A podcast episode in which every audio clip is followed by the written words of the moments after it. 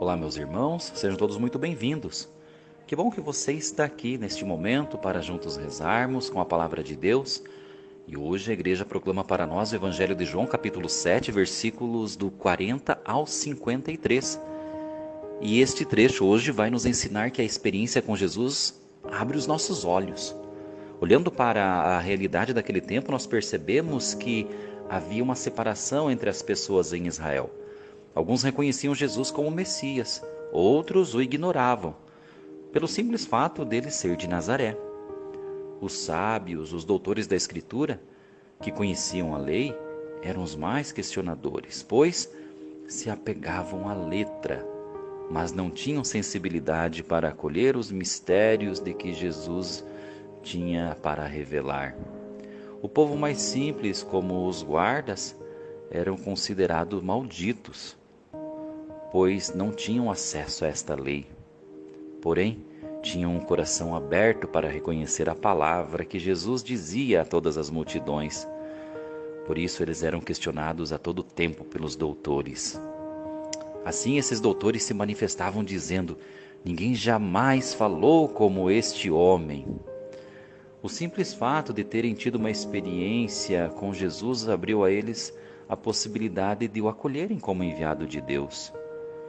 Ainda hoje, nós percebemos que as opiniões são emitidas na mesma proporção acerca de Jesus.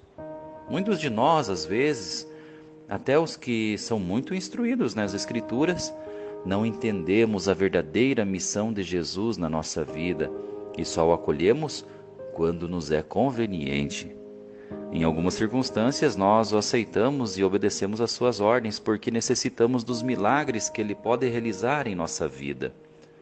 Em outras ocasiões, não compreendemos quando a sua palavra nos manda fazer e agir contrariando o que a nossa natureza pensa.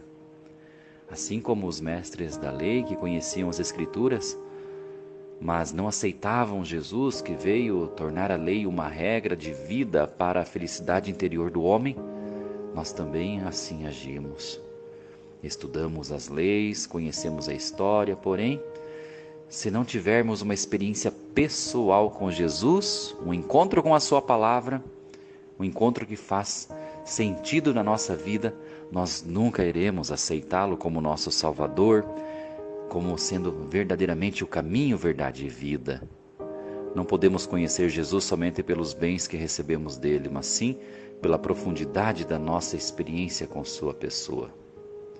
Muitas vezes nos dividimos por causa de Jesus e nos apegamos às coisas que não têm importância, e por isso nos atrapalhamos e nos prejudicamos a vivência da regra da vida que é o amor a Deus e o amor ao próximo como a nós mesmos.